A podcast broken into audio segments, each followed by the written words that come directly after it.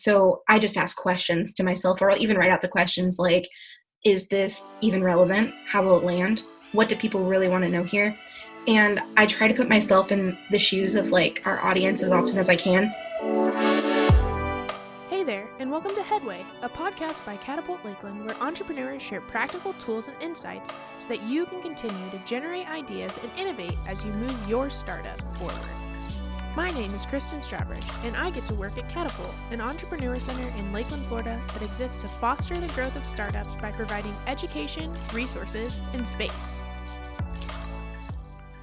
Today, we will be chatting with Kaylee Holland, who is an editor for LAL Today, where she focuses on creating engaging and relevant content on various platforms daily. Since Kaylee has been on the LAL team since they started here in Lakeland, I wanted to sit down with her to chat about some of the things she's learned when it comes to creating engaging content. What is she thinking about? How does she stimulate creativity? What are different tricks that she uses to keep the audience engaged? And let's go ahead and get started.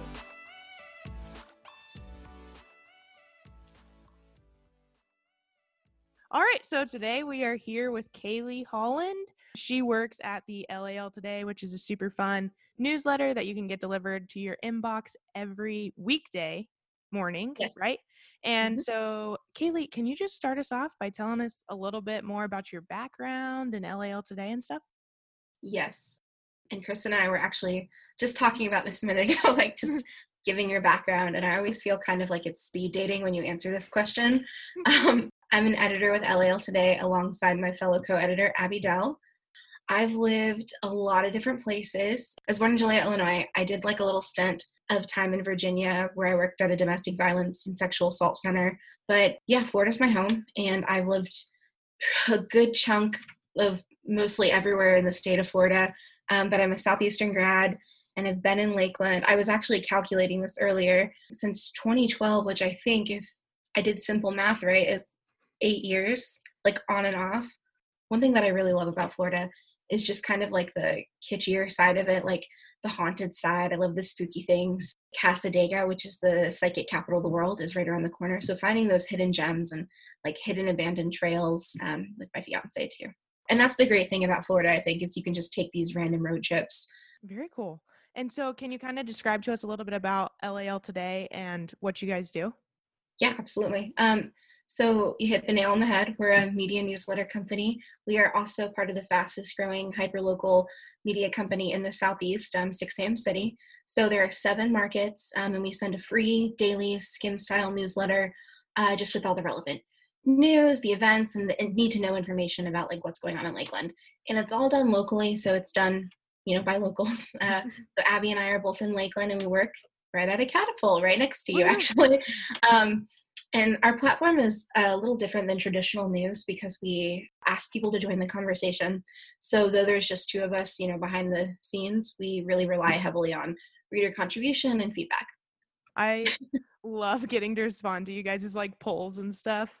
It's very fun for me. It just makes you feel like you're involved in what's going on, and it's more of a conversation than a traditional oh five o'clock news. Let me turn it on the TV, or I get the newspaper every day. It's more of an ongoing thing, which is super fun. I- Yeah. so we're going to be talking a little bit about content creation today. So a lot of entrepreneurs know that that's an important thing. It's talked about a lot, but we're going to kind of dive into some practical ways to do that and which you guys use. But can you just first start by giving us what your definition of content creation is? Because I think there's a lot of different ideas that people have about what that can be. Yeah, and I mean, that's a great question. So, to start off, I think that with all the technology that we have today between like Facebook and Instagram and Twitter and TikTok, which I just dis- well, I didn't discover it, but I just like jumped on the bandwagon. Did and I you? really, yes. I I'm like a voyeur though. I just like look and scroll and just, you know, watch because I'm not, I don't think I'm, I'm going to do a dance. I mean, even on TikTok, like everybody is a content creator nowadays. And you're right, like it looks different for everybody because every platform is different. But if you break down, like, you know, just that phrase content creator, like we're all creating something. And so, sure, you can just like create for yourself, but most people want to share something they've created. It's just inherent human nature. Like, you think back to when we were little kids and we'd draw a picture and what would we do immediately? Mom, dad, teacher, brother, whoever, like, look at this picture I drew. And you'd want that feedback right away. Mm-hmm. And so, you know, it's that two way feedback channel. I think that adds to that content creation and makes what it is. So, yeah, we put something out there, whether that be writing or art or music or whatever. And we want to hear from our audience or the people in our lives and what they think and their reactions. That's super fun. I've never thought about it like that with starting from when you were a kid. That's really it was like this instant gratification of like, oh, this is really cool. This is good like feedback to have. I mean, you didn't comprehend that unless you were a smart kid like you, but yeah, that's exactly the word that came to my mind. Feedback. Thank you, mother. I'm kidding. No, that's great. Super helpful. So, when you're creating content, what are some of the main goals that you're trying to accomplish? Like, what are some of the things going on in your head that you're trying to get yeah. done? So I'm a chronic questioner and I ask a lot of questions about everything. Um, so anytime I'm coming up with like goals to create content, I don't write them out like goal one, goal two, mm-hmm. because that just throws my my brain off balance personally. Um, so I just ask questions to myself, or I'll even write out the questions like, is this even relevant? How will it land? What do people really want to know here? And i try to put myself in the shoes of like our audience as often as i can and just ask myself like what do i want to know? So one example of that now every time i write about a new development and this may sound really lame but i mm-hmm. i include like a section like a small little quippy thing about how to park like at a new place because i personally get like a ton of parking anxiety and i want to plan out where i'm going to be able to park ahead of time. And this actually ends up always being one of the top comments after we've posted something like, is there parking? Like, where do I park? Yeah, we also practice uh, a lot of pivoting when it comes to staying relevant. One thing that we joke about sometimes is that we're LAL today, not LAL yesterday. Yeah, we want to make sure we're putting like the news that we're putting out there is fresh and current. Um, and there have been days where I've written content and rewritten it. Like the first part of our newsletter, it's called our conversation starter. I've written that three to four times a day because sometimes more relevant things will just pop up during the day. And I think part of it is just about like, you know, riding the wave and like pivoting when you need to. And you can even imagine if you're a Friends fan, like Ross Geller, like pivoting the couch. Mm-hmm, like, mm-hmm, you know, you're mm-hmm. shaking it. It's classic. I've yeah, seen like, the memes, I've seen them. Fun. I think the thing that you touched on there that's really huge is if you're able to put yourself in your customer's shoes and almost walk the whole customer journey with them, you're yeah. really going to be able to identify and connect with them better. Exactly. All right. So, one thing that's important and people talk about all the time is audience engagement. And then within that, it's really delivering relevant information and being sure to write it in a way that's interesting yet concise. So, what are some tips that you have for crafting messages with brevity? Uh, yeah, so there is a huge continuous decline um, in people's attention spans. I mean, all of us are guilty of that. Yeah. So to create something with brevity is probably the most important piece or most important part of like any piece of content, I would think. There's this great media company, Axios Media Company, and they coined this term smart brevity. And this essentially means to like create in that kind of concise format and cut out the fat and bring the most important information to the top. So I know, like, as creators, we're all really passionate people and we love so much to just pour ourselves out into a project. So I know to do this, like those those kind of cutting moments, it can feel like you're taking chunks of you out of your content because you poured so much of mm-hmm. yourself into it.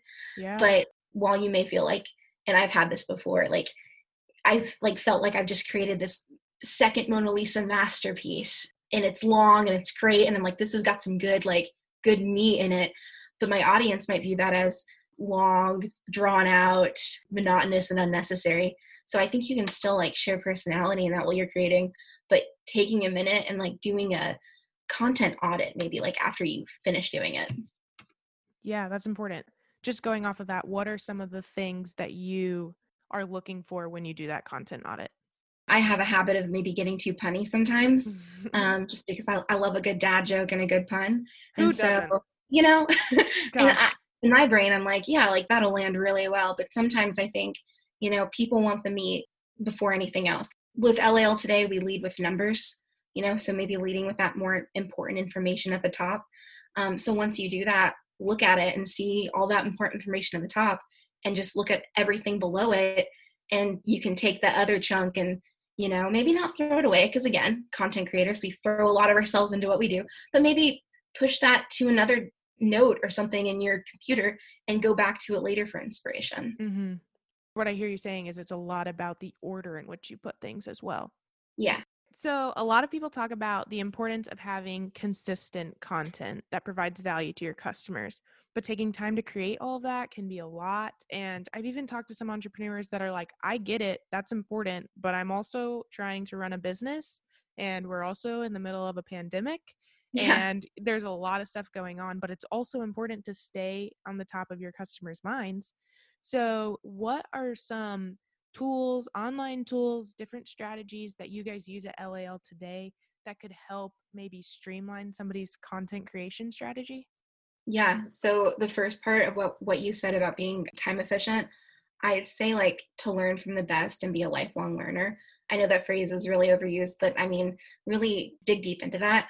Uh, when I get the time, I read other newsletters that I'm inspired by. So, The Hustle, Morning Brew, Diggs, and Quartz Obsession.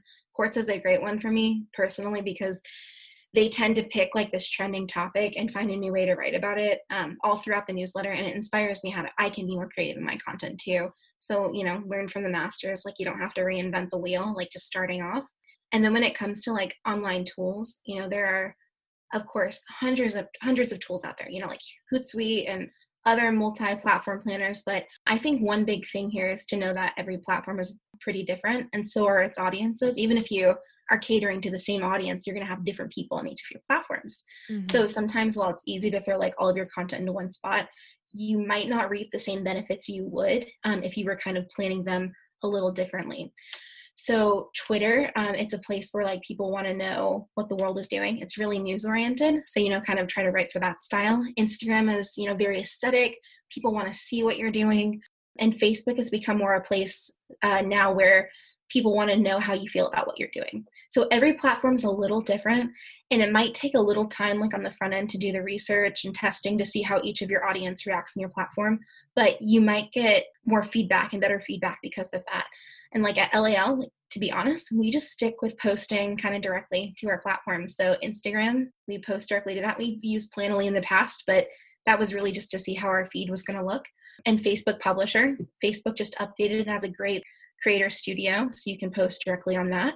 And um, Twitter's publisher, which is TweetDeck. Yeah, they're all kind of like already in place. I don't think you have to reinvent the wheel there either. No, that's really good to know. And it's always nice to not have to be adding new apps to help with the apps yeah. that you already have. Keeping that streamlined mm-hmm. is very helpful. Cool. Thanks for sharing that. So, one thing that's been super fun for me, I read the LAL pretty much religiously as much as I can, just because it's a fun way to start the day and it's really good to add it into your morning routine. And, and it's free to subscribe, you know? exactly. Shameless plug. So, yeah. One thing that you guys have added recently that's been super fun is at the bottom of the newsletter, you're kind of sharing something new that you're doing that day. Yeah. So, what are some things that you've learned, whether it's like new skills or new things you've been trying since quarantine? Yeah, so Abby and I were actually just talking about this today. We have daily meetings like um, through what we're doing now, like mm-hmm. We were both talking about what we were learning, and I've really just been learning how much I love to eat bread, like the rest of the world right now. Uh, there's actually a yeast, a yeast and flour shortage going on. Um, wow! Surprisingly, I didn't know that.